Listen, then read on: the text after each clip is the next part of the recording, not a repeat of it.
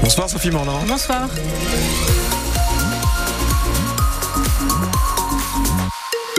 Regarder la couleur du ciel avec vous et toute l'info évidemment Sophie. Avant ça, un petit rappel euh, concernant la route. Accident sur l'A2, sens euh, Bruxelles-Paris. hein, au niveau de la sortie Provy, euh, il y a un bouchon qui s'est formé. En tout cas, il y a un petit moment déjà. Un bouchon de, de 5 km. La dépanneuse était en route. Alors peut-être qu'elle est sur place. Si jamais vous la voyez, essayez de vous écarter, laissez frayer un passage. Hein, laissez passer la dépanneuse. C'est comme on le dit à chaque fois, hein, c'est assez difficile et ils sont là pour voilà pour une bonne cause. Accident A2, je rappelle, sens Bruxelles-Paris, sortie Provy. Ce bouchon était là encore il y a quelques minutes.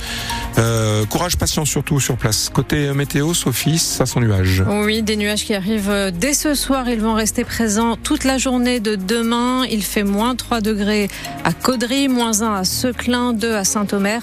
Et les températures vont remonter demain. Il fera jusqu'à 7 degrés demain après-midi sur la côte. Nous verrons tout à l'heure un peu plus loin avec vous. Oui. Hein, côté ciel.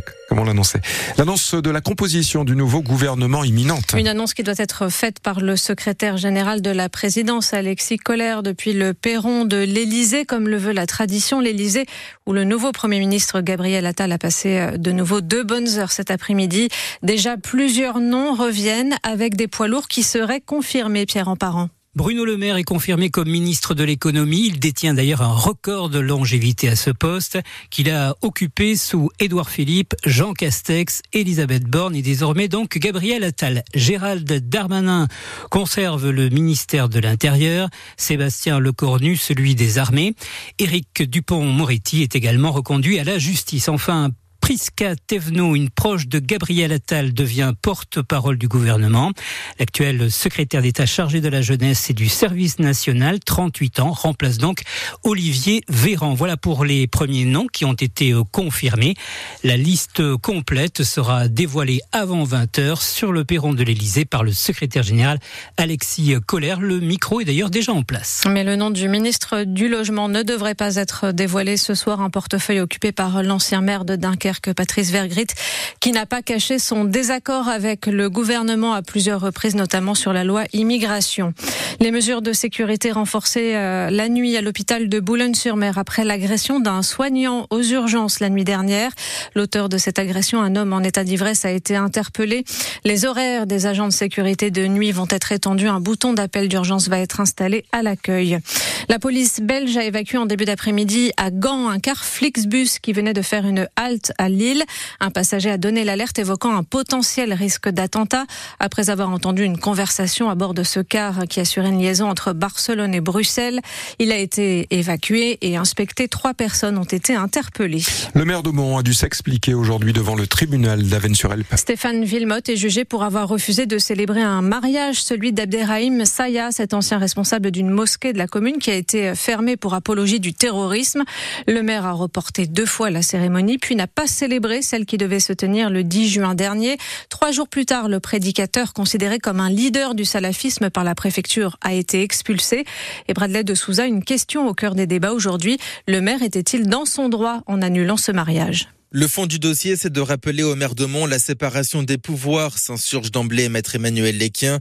Debout derrière sa table en bois, cheveux courts noirs et lunettes sur la tête, l'avocate d'Abderrahim Saya a rappelé à Stéphane Villemotte que la justice était la seule à pouvoir se prononcer contre un mariage. Le parquet d'Avennes-sur-Elpe, d'ailleurs sollicité une première fois en septembre 2022, ne s'y était pas opposé. Mais entre cette décision et la nouvelle date du mariage en juin 2023, Abderrahim Saya fait l'objet d'une obligation de quitter le territoire. Les autorités l'accusent d'être un leader salafiste. Le maire n'a pas refusé le mariage. Il a demandé aux autorités compétentes de se prononcer compte tenu de ce contexte s'il pouvait avoir lieu, souligne maître Emmanuel Rigler, l'avocat de Stéphane Villemotte.